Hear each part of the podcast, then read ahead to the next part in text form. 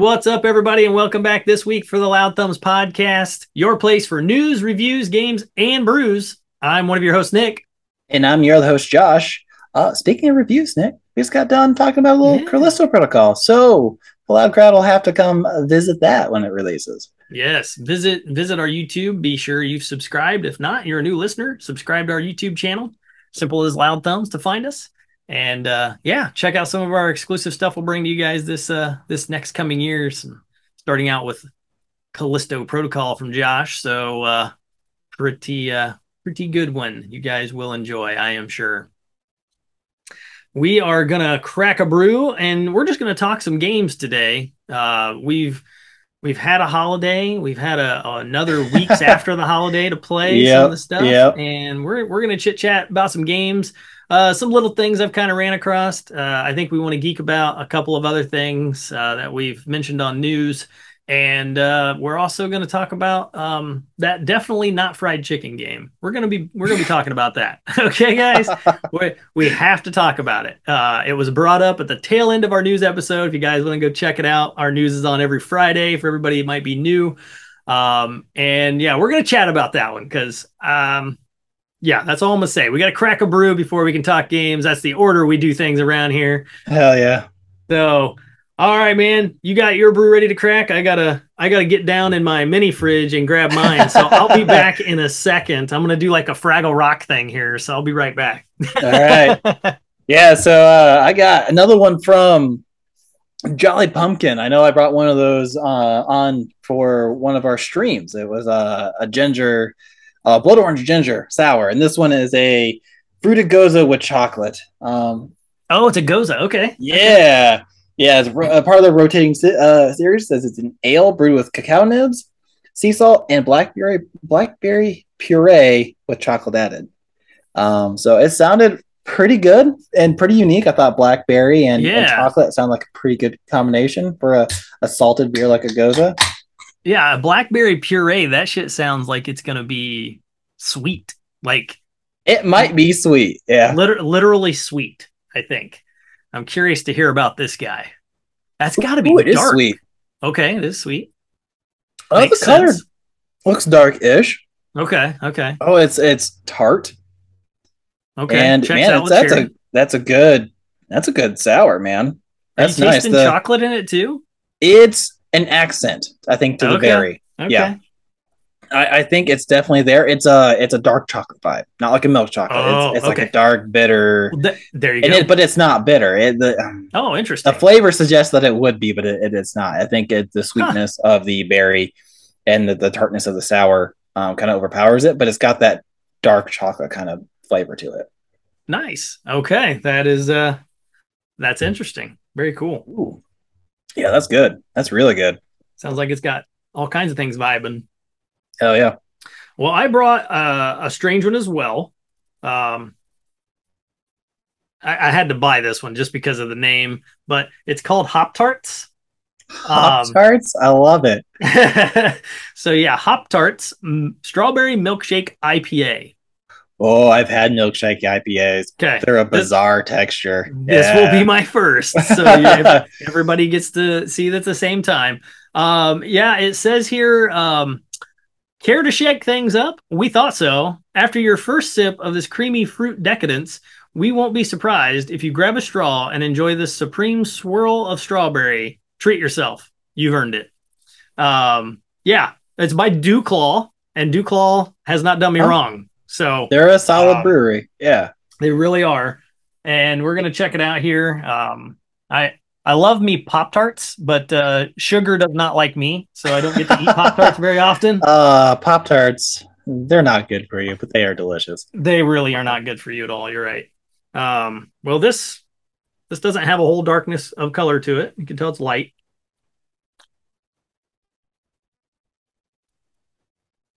Okay, it's not as thick as I thought it might have been. Yeah, it just looks like standard IPA. Just really? I had one milkshake IPA, and it had like a thickness to it that threw me off real bad. Really? Okay, yeah. See, that's what I thought this was going to do, and it's not thick. Huh, wild. Okay, well, that's probably for the best. I'm checking to make sure there's like nothing I got to worry about. It doesn't give me any instructions to like shake it up. Shake it. Okay. You're probably fine then. Yeah. That would have been a bad idea around all the equipment, just shaking a beer and cracking it open. But yeah. A little bit of cleanup. I'm not tasting all of what I wanted to taste, I guess I say. It's just an IPA, honestly. Man, I hate it when they call it like a flavored IPA and you just get hops. Yep, it's just an IPA. So that one does not hit a mark that I was looking for. That's okay. It's still on the target, it's just not a bullseye. Gotcha. So you still get strawberry out of that? Very, very, very little. And it's more like at the beginning and slight out of the aroma, your overall aroma, your floral of it. You get a little, but nothing over. Damn. Yep, that's about it. And you can kind of see on video, it's just a standard, just a beer color. That's okay. Standard color for an IPA. Yep. Brews have been cracked. It is time that we chat. That's what we do. So let's talk about not fried chicken. Okay. Definitely not fried chicken. Okay. Definitely not money laundering simulator. Yeah, definitely not. Okay. So we, honestly guys, when we, at least me, because, I usually lead the news, but when I do video game releases, I do them on the fly. Like I don't have a list or anything. I like the natural feel of our show. We're not staged. We're not scripted. It's just, hey, what do we want to talk about? Okay, hit record. Let's go. So this game came up as the final game released. It's coming out on the 18th. So it's pretty soon. You guys should be listening to this here before it releases. So you can add it to your Steam wish list. This is a PC exclusive game from what I'm reading and seeing. And it was just called Definitely Not Fried Chicken. So if you listen to our news episode, Josh pulled it up for me real quick. And you're basically running a KFC. And you do see that in the images. However, that's what it looked like. I am going to read to you the description on Steam, and we're going to have a good chuckle. I guarantee it. Okay. Definitely Not Fried Chicken is a business management sim with a twist. Grow your drug trade through legitimate fronts by managing both sides of the business. Acquire new businesses, in quotations, meet new clientele, develop potential narcotics, make lots of money, and leave a city in ruin. There you go, guys. There it is.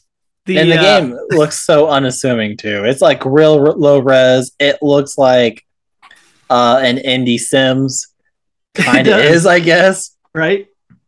It really does. It looks like the Sims video game, except instead of managing, your characters, you're managing a drug trade and laundering your money through actual laundromats are in the game they show. So I wonder if that has something going on. They do show a KFC like esque sort of game. It's kind of like a El Pollo Loco, like it's like from Breaking Bad. They kind of stole that and just chucked it into the video game, and it looks like cops are involved. It's all very like blocky Minecraft Sims, I guess, in a way is the way I look at it in my head. Sure. But the sheer fact that it went from something we thought was just like, oh, okay, you manage a restaurant to nope, you're selling some drugs and laundering your money through these legitimate businesses. It's like they're teaching you how to launder money, which honestly, for me, so many things hit all at once thinking about it. But the first thing that hit me was Office Space. I don't know if you're familiar with the movie, Josh. Yeah. They don't know how to launder money, that they're literally looking it up in the movie in the dictionary at one point. So this is the video game they needed to teach them how to launder money. So that's absolutely hysterical. It's fantastic. I will promise you guys, if this is $15 or less, I'm buying it. As long as it plays on my Steam Deck, I'm going to buy this. I'm going to play it, and I'm going to talk about it on the show because it's so tongue-in-cheek. There was literally a piece of footage on Steam that you guys can check out where aliens land in your city and they come out and they say, "Take me to your dealer." which is so damn good. It's so good, man. Like, I laughed so hard. We both did. We both laughed pretty hard. Yeah. It is so unexpected because it doesn't look anything like that. It's not menacing or any all. It, like, it looks like you could hand this off to your like 10-year-old to play, and they would really just do dumb stuff all the time. And instead, you would have be teaching your 10-year-old how to build a drug empire, right?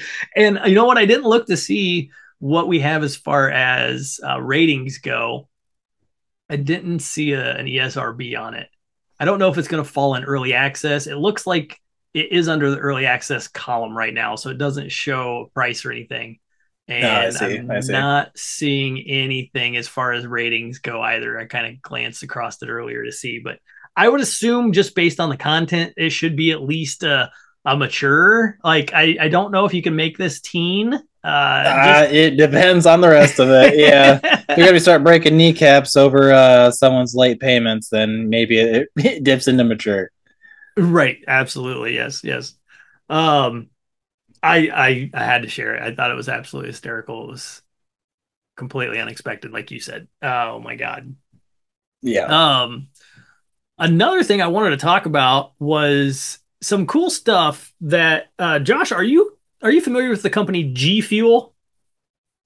It sounds familiar. So, I feel like I should know what that is.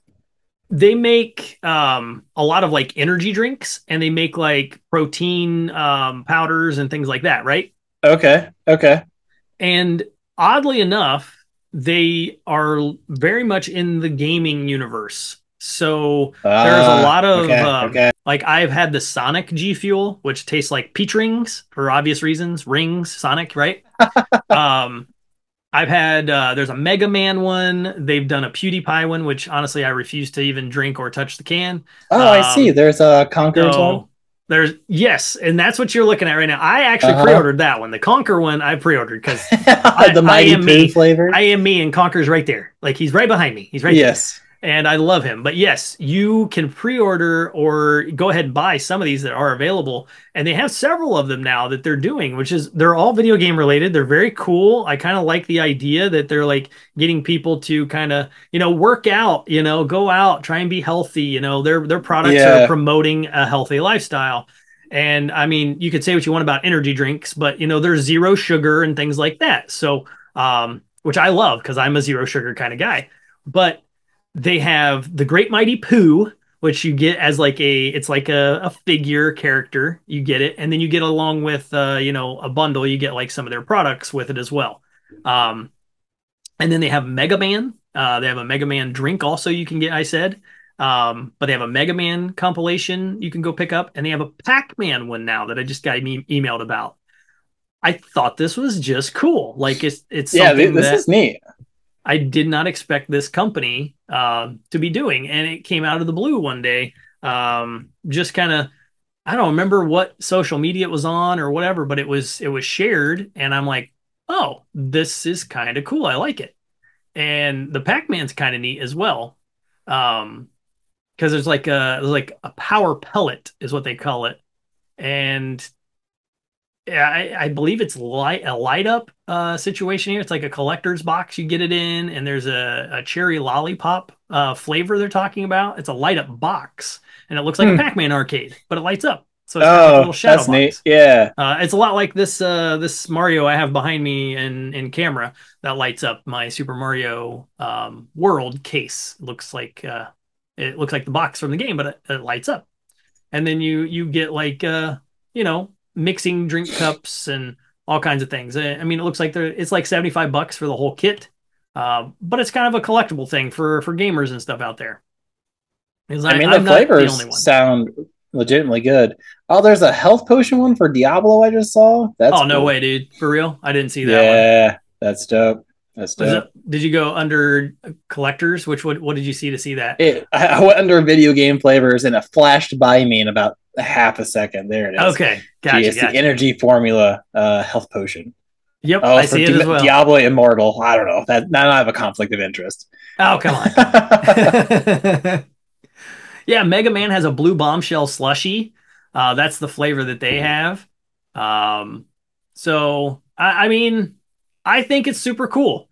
something I wanted to share on the show and just let anybody else out there know who might be looking for this kind of stuff. If you're like me and your body hates sugar, then this stuff is really cool because it doesn't affect me at all. Like it gives me energy, but I'm not drinking a bunch of garbage sugar and terrible high fructose and stuff. So, and you're not crashing halfway through the day. And yeah, I don't have that problem. I mean, it's like 9 o'clock at night and we're recording a podcast. I've worked all day. You know what I mean? So I'm still going and I'm drinking a brew. So, I mean, it just balances everything out in life. Hell yeah.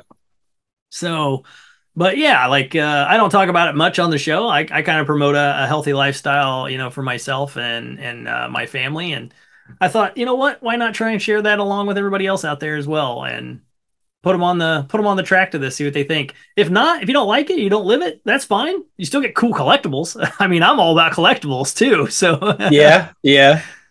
So hell yeah, I thought it was a pretty neat deal. So check it out. It's just gfuel.com. They have all kinds of video game related things on there now. So many, dude. I'm looking through just the video game flavors, and there's a shitload. There are, right? Yeah. I didn't realize how many more there were. Like I said, I signed up for the Conker pre-order because it doesn't come out until like April or May or something like that. And then I got what I wanted. Like I was like, oh, hell yeah, this is all I want. And I saw the emails come through, but I see what you're saying. They have Sonic. They have Crash. Oh, my goodness, man. They have Mortal Kombat, Diablo. I mean... Spyro, truly so many. It looks like there's it says Mega Potion, but it looks like it's Monster Hunter, dude. It is. I'm pretty sure this is a Monster Hunter. Oh yeah, yep, Monster Hunter Rise. It's Monster Hunter Rise. Mango jackfruit. That sounds awesome. Mango jackfruit. Yeah. So and yeah, they have the Sonic Peach Rings cans. You can buy their energy drinks right on there. Man, they got all kinds of stuff. They have Spyro, which ironically Spyro is our Loud Thumbs colors, which is cool. That was totally unplanned. Yeah, that's true. Very, very cool though. And they have Super Meat Boy, cinnamon candy. Yeah, guys, go check it out. I think it's super neat. And I'm still scrolling. I just hit the bottom, so there's plenty to look at for the fans out there that like that kind of geeky stuff, like I do. Yeah. Well, we've been playing some video games, haven't we, Josh? Right? We talked about you playing some Callisto. I think last we chatted, I think we had our Patreon exclusive episode, which everybody needs to know now. I guess I can use this as a quick opportunity. Yeah, we are now doing our post shows exclusive to our Patreon members. So. We get ready for the show. We talk little inside Loud Thumbs, what's happening, you know, behind the scenes with us and video game stuff as well and what's going on. So we're going to be sharing those weekly now. So there's some extra content coming to everybody on Patreon. If you guys would like to join, we would love that and help us grow the channel. That would be amazing. But we did have our most recent Loud Thumbs Patreon was just kind of talking about what we did for Christmas and what games we've been playing. And I did not get a chance to talk about all of them because I could have talked for hours and hours because I played so much shit the last couple of weeks. Yeah. I'm gonna take that opportunity to talk more tonight on that as well. And what about you? Have you dived into anything new since finishing Callisto? Not too much. This past week, man, I was so busy. I was finishing up some like more family gatherings for the Christmas season and stuff. So didn't get quite as much. Catching up on some good old D&D stuff like Critical Role. I have been playing a little bit more Elden Ring. Of course, I started back up with my samurai. I'm like, I'm good enough at this game now. I kind of want to go back.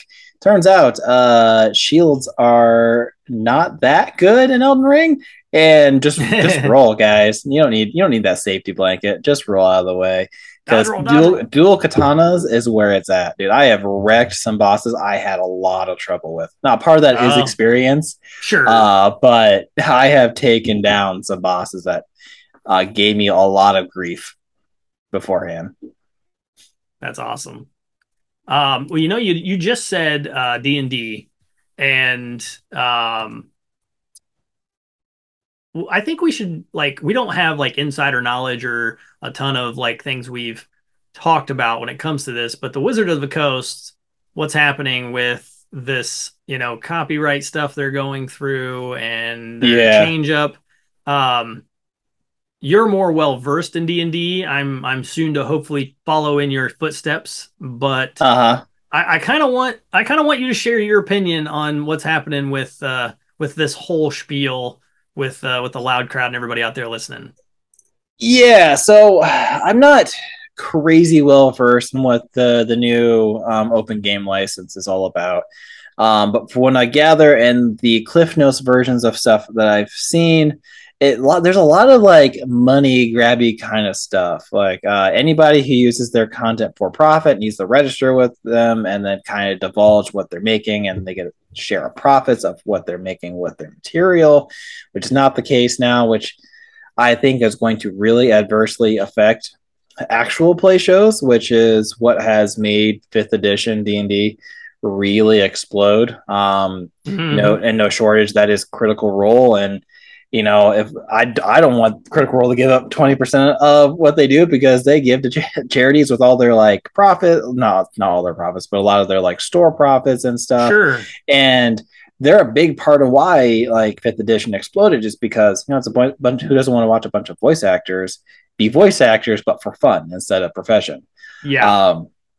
And so actual play shows have made the whole genre just explode. I've heard it time and time that we're now in a renaissance of Dungeons and Dragons, which is really true. There's more players than ever before, and due to and no short of the actual play shows, both visual and podcast form, to get people to buy. More people to buy their books and content and, you know, subscribe to their stuff. So I think if they're going to get this money grabbing, I think it's going to encourage players to look at other systems, and it's going to shut down some of the shows that are kind of making it on their margins. Like, they're making enough money to survive and do that for a living, but, you know, unless they're like one of the mega shows like Dimension 20 or Critical Role or High Rollers or something like that. It's going to take a hefty chunk out of some of those shows that, you know, if they're not making the money, then, you know, it's not worth doing. So I think it's a bad look, which sucks, because Wizards of the Coast has done pretty damn well as far as listening to their player base for rules and content. Like, they're always all about doing what they call Unearthed Arcana, which is playtest stuff. They get feedback, and then they actually release content based on that feedback, and most of it's been successful. So I know this stuff got leaked. They did not release it on purpose. So now they have unintentional egg on their face. I'm hoping there's some backtracking. There's some backpedaling. They're like, hold up, pump the brakes. Now everyone knows. Right. Yeah, it's a bummer. Because they've done some good stuff. 5th edition release, oh man, it's been out for a minute now. I can't remember. I remember the playtest coming out in about 2012 era, and I think probably 2014 or so was the actual release. So they've been out for a while, and they've been doing good stuff and seemingly successful, but now they're trying to make bigger profits from the pockets of the people using their stuff, it seems like. Yeah, absolutely. Yeah, the original story broke on this in January 6th. And, you know, I listened to some other podcasts as well, and some of them were really diving deep into it. And it really does sound exactly like what Josh is saying. Like, they see that their IP is growing, and instead of allowing it to grow and allowing them to also profit, they want more of all the growth instead of allowing it to grow naturally, you know what I mean? Like, they're kind of like taking away some of they're stifling creativity, which is going to then stifle growth, in my opinion. And right, I kind of think that's like you said, that's a bad look. That's just not right. Yeah, and then again, I'll just claim that I'm not well versed. I haven't done an extensive amount of research on this, but what it feels like is that they're really trying. They already have the market cornered. There are other popular systems, but they may be other popular stuff, but they are. Still don't rise to what Wizards of the Coast of Dungeons and Dragons. Sure. But I think they're just trying to like permanently stay and be the mainstay still. And I think that includes their other online tools as well. Like their D&D Beyond is seems like a really effective tool. I haven't put any money into it. They let you trial it to make a character up to level 2 to really see what it's all about. And honestly, for new players, it puts everything in one place in a very organized format. Yep. Even that makes it nice for organized, even for experienced players. But I know enough to know how I want to structure things, so I'm okay. But like if you're trying to get into it, it makes it easy to get into, and it has a lot of great tools and keeps your spells intact and tracked for you. And so it's some really great stuff. But I think they're trying to be like, we want to be the only ones on the market doing this. Yeah. While we were chatting there, I did pull up an article here that was updated yesterday on January 10th, and because we're recording here today on the 11th, but Wizards or D&D Beyond, they did tweet that simply is, we know you have questions about what's going on about the OGL, and we'll be sharing more soon. Thank you for your patience. So they're not saying anything. And just to put it as simply as I could here, the original story here is stated that the tabletop industry is beginning to do an undergoing of seismic shifts based on leaked documents showing that Wizard of the Coast intends to implement more restricted open gaming license agreements, which is the OGL. You know what this reminds me of? The more I've listened about it and the little bit I've read about it, it reminds me of what Nintendo does, with all the takedowns and like, hey, you can't do that. Sure.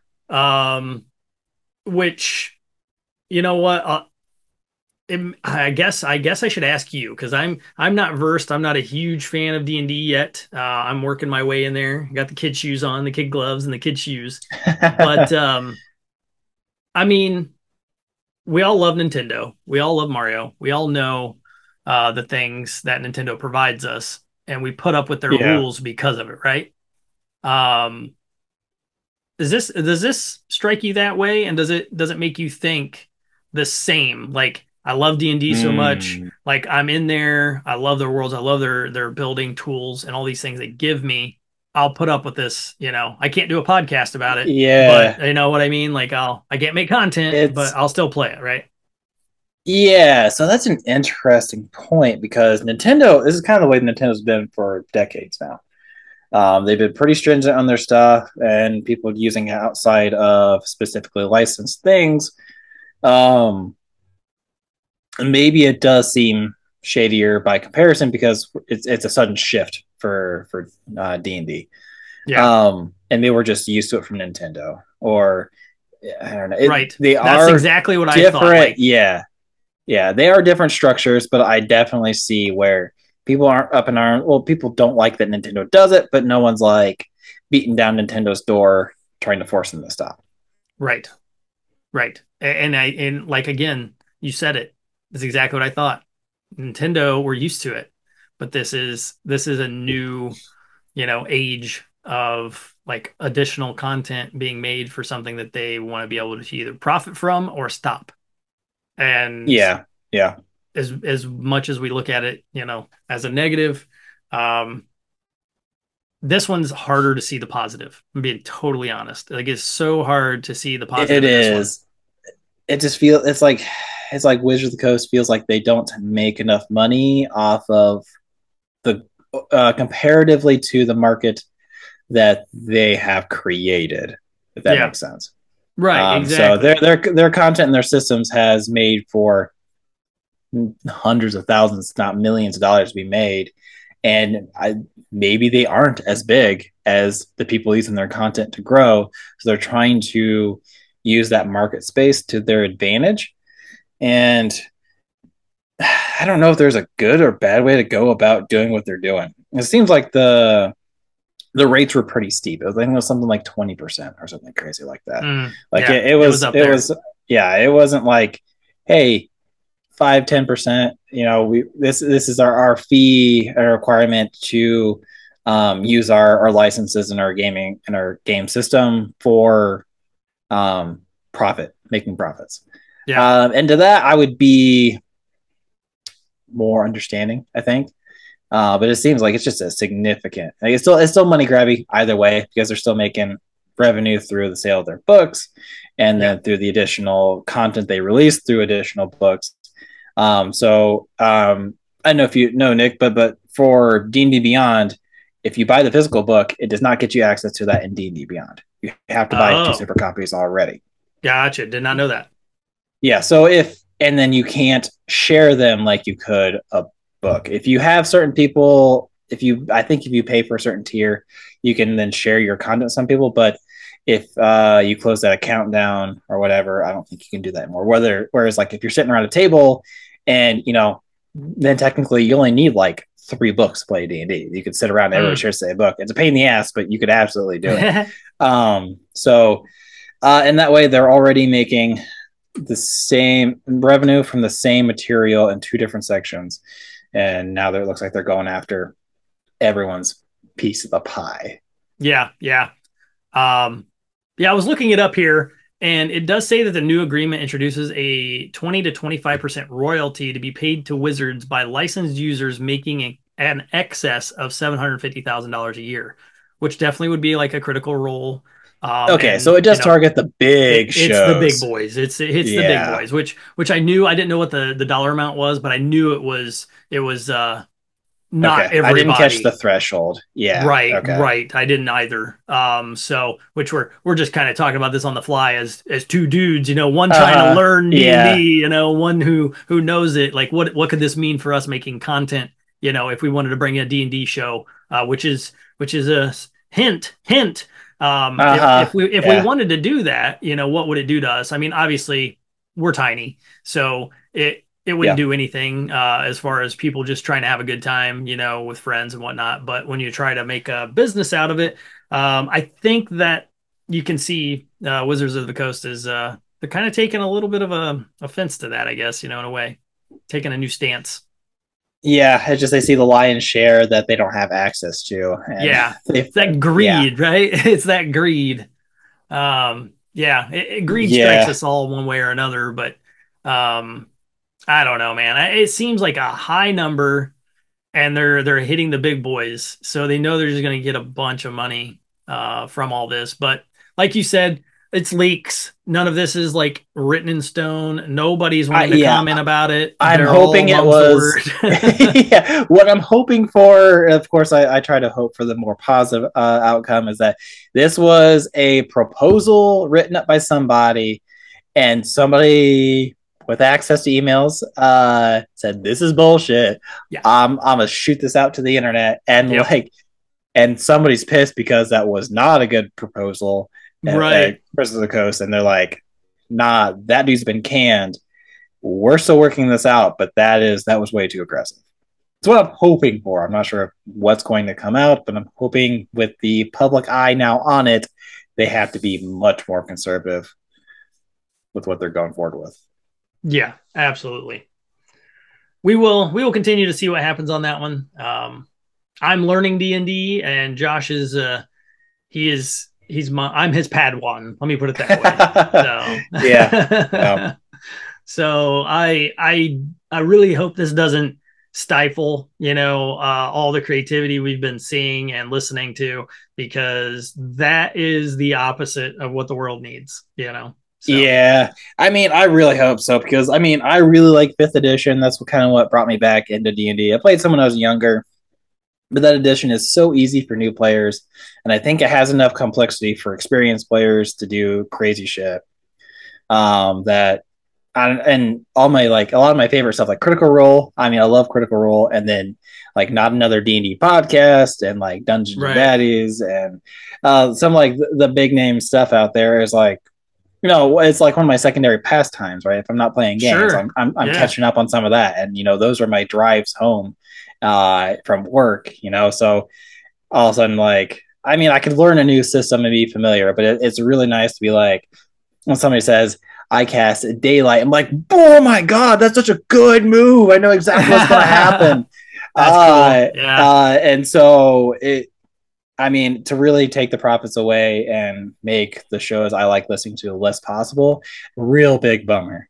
Yeah, absolutely. So let's hope for the best on that and just not let it happen. Yes. Well, the next game I wanted to talk about actually was it kind of leans into Dungeons and Dragons in a way because it's like a little dungeon crawler. I think you and your wife would love to play this, and I think a lot of people listening would enjoy a fun co-op experience playing this game. It is called Nobody Saves the World. Okay, it is Saves the World. Yep. It is on Game Pass, so you can check it out if you're a Game Pass subscriber. It is made by Drinkbox Studios, and they're the guys who brought us Guacamelee. So if any of you have played that out there, you'll be familiar. Okay. It has a very cartoon vibe to it. It's kind of a hand-drawn sort of cartoon, nothing like Cuphead or anything like that, but it's very much a drawn cartoon vibe. And it is a dungeon crawler. I like it, though. Yeah. And it's crunchy. Cool. This has crunch to it. So I think you would like it even by yourself, possibly, because it has online. You can play online with people as well.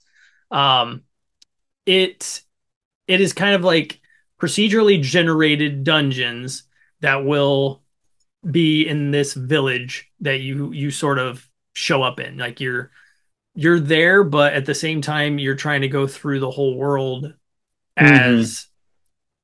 you start off as a certain character, and then as you level up, you can become new characters. So you unlock abilities to transform into these characters. Oh, okay. I like it. Yeah. So you'll the first ones you can kind of turn into are a knight, and then you turn into like a Link type character, use a bow and arrow, you know. Each character then can be leveled up to a grade letter. And they start at F, and you can work them up to all the way to an A. And as you do that, depending on the tiers and the trees you go, you can focus on certain characters, much like you would like a roguelike game. And you can you can follow that character's tier. So you can pick the knight, and then the knight will then unlock, say, the slug. I don't have these memorized, guys, so they're not going to be exactly right. Sure. But as you unlock the slug, then you level him up to C, because C is what's needed for the next one, and then you may unlock the magician, and then the magician will need to be to a B to unlock what's after him. And you can pick like a tree. It tiers and trees out to different characters that you can unlock, and depending on who you have unlocked, though, will then depend on how you can get through certain levels. So then there is sort of an initiative to I need the mermaid because there's water in this level, and I can't get to the next stuff without the mermaid, so now I'm going to refocus and go unlock her and do the mermaid.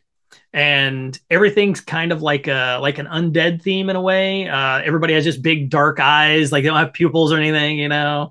It gives me a real less sketchy version of Don't Starve. Oh, okay. I've seen images of that one. I've never played Don't Starve, but I know which game you're talking about. Yeah. But there's an overworld that you kind of go around.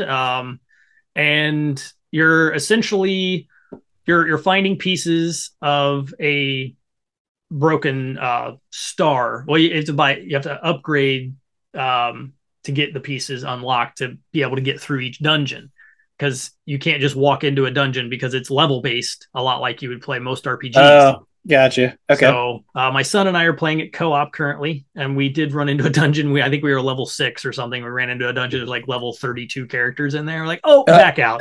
Nope. And it's kind of cool playing it co-op because it's one of those where somebody dies, the other person's still alive. As long as they stay alive long enough until the countdown, then you'll respawn. If you both die, then you both have to start back, at your last checkpoint. Sure. Kind of deal. Yep. Makes sense. So it's kind of neat. But they consider it an action role-playing game, but it's kind of played back from a top-down perspective. Yeah. And I don't know if it does go to 4-player, but I know it can be played co-op. And I kind of want to read it to give everybody a little bit better idea of what it is out there. But it says, in the game, the player controls a blank state character named Nobody, who is equipped with a wand. The wand allows them to transform into 18 forms, such as a magician, robots, dragons, etc. Each form has two basic skills at the beginning of the game. Through the player's progress, new abilities will be unlocked. These characters also have different stats and attributes. The skills and abilities of different forms can be combined to create devastating attacks. Other forms can share the gameplay benefits of the form when it is unlocked. So if you unlock the snail, for example, the snail has a certain ability you can use. You can take his ability and the knight and combine them. So like the knight has like a rushing ability where he'll stomp on the ground and it'll do like a wave and push things away from like a knockback. And you can combine those abilities into any character you've unlocked. You just go in your menu, pull their ability away, and plug it into any other one. Oh, that's cool. That's good synergy. Yeah. It is only two players at a time. Two. Okay. Yeah. But I definitely know it's online because there was that option. We thought about playing console to console. I was like, why do that? We're sitting right here together. Might as well play on one TV couch co-op, which is very cool. Yeah. And that's kind of what we were doing, for the holiday, trying to find games to sit together and play with couch co-op. And that was one we ran across. I'm like, oh, nice. This is very cool. And we both ended up really liking it. We haven't beat it yet. I think I read it's like a 15-hour how long to beat. So it's not super long. Okay. But there's DLC. It's cheap. I don't have it pulled up on Steam here, but I'm pulling it up right now. I think it was like $10, maybe 15, but the DLC 25. Is it 20? Yeah. Okay, I must have been looking at a sale price or something. The complete bundle on Steam is $32.27. Okay. So how much DLC does that come with? Does it say on there? Because I know we ran into one that was definitely just one. You get the soundtrack and the Frozen Hearth DLC. So far, one DLC. Yep. Yeah, that's the one we ran into.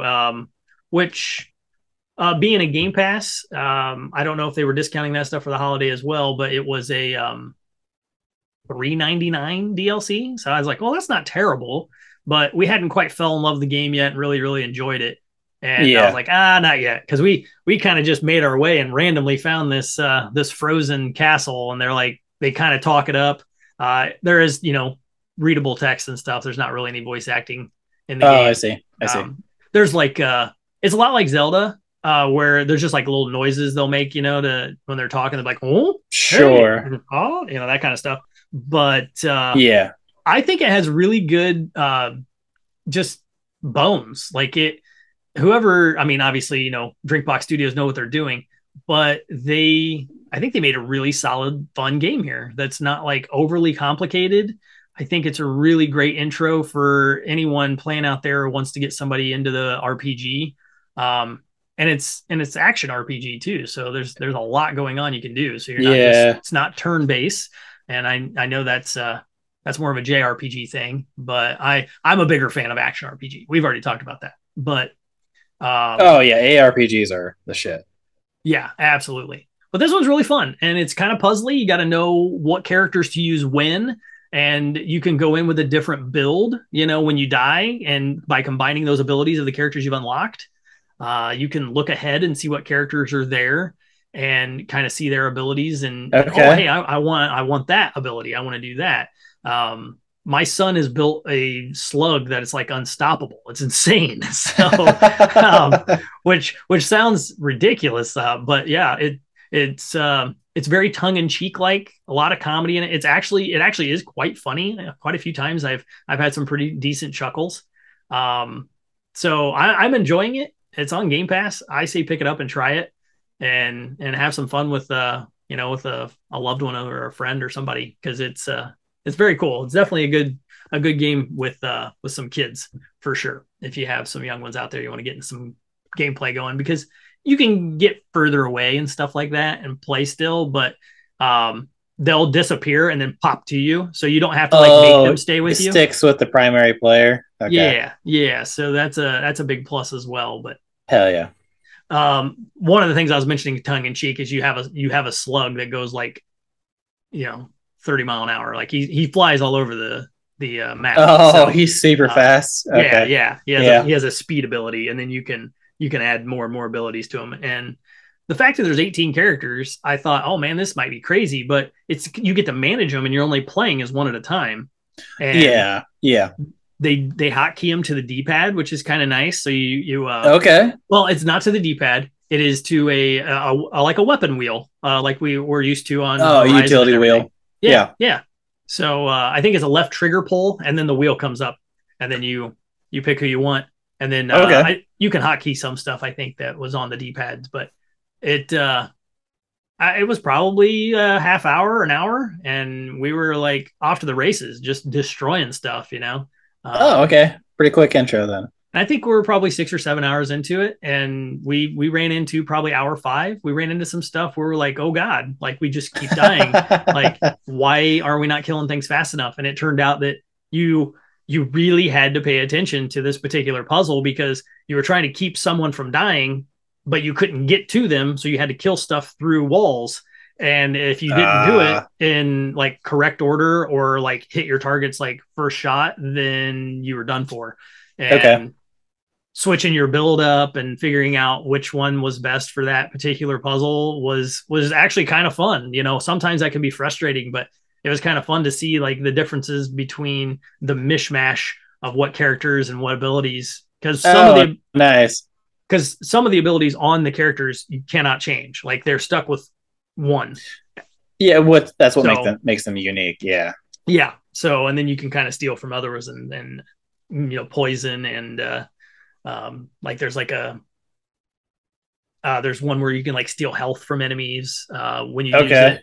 So it's some are buffs like that as well that are, you know, health buffs. But really really fun. Something new that I hadn't really played and wanted to talk about it and let everybody know. Check it out if you have Game Pass. If not, $25 on Steam. I would pay $25 for this game now that I've played it. It looks pretty well done. Like the artwork is very cartoony, like very modern day cartoony. Yes. And I do like what you said that like a lot of this mechanic in other games would probably be annoying, but this one makes it good. I feel like that's a fine line to walk based on what how you've described that stuff. Right. Like it could just be the worst, but they somehow found a way to make it good. So that's good to know. Yeah. And I did look it up again real quick. It is It's 14 to 27 hours, depending on if you want to complete it. So it's a fun little game. You know, it's nothing crazy, but I think, you know, for the price and what you get and the co-op, with it being couch co-op, which a lot of that doesn't exist anymore. All the builds you can, all the builds you can do, you could probably easily get your $1 per hour there. Absolutely, yeah. Not to mention that, you know, I think you could do multiple playthroughs and have additional fun just by doing different builds when you're finished. Oh yeah, for sure. That sounds like it'd be a lot of fun for us. Anyway. That's half the fun of ARPGs anyway, is playing a game again, but doing it with a different build, something completely different than what you've done before. Yeah, absolutely. I don't know if he'll be up for it or not, but I may have my son do a review for our YouTube channel with me or whoever, and talk about it when we're finished with it, because he's kind of in love with this one, and we haven't got to play it here in probably about a week because school came back and everything happened. So. Yeah. So we'll probably dive back into that a little bit more this weekend. Nice.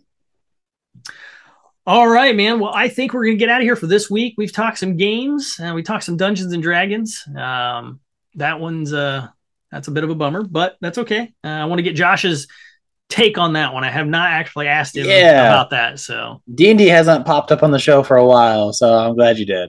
Yeah. Hell yeah. Yeah. We need to make it pop up more over time for sure. Yeah. All right. Well, hey, once again, if you're new to the show, thanks for watching. Thanks for listening, depending on if you're on YouTube or not. Any viewership is amazing. We love our audience. And if you guys want to help us out over on Patreon, patreon.com/loudthumbs, we are doing those shows again. Like I said, we're going to do some post show and bring some content to everybody early every week. So that's good stuff. Hell yeah. And thank you again for everybody who has helped us grow the channel. It's starting off to be a great 2023, and we will be back in another week. And until then, everybody out there, game on, volume up, and stay loud. Thank you to our Patreon subscribers, Caleb Lynch, Brian Koger, Lisa Westerberg, Zach Mesra, Holden Moffitt, SirsFurniture.com.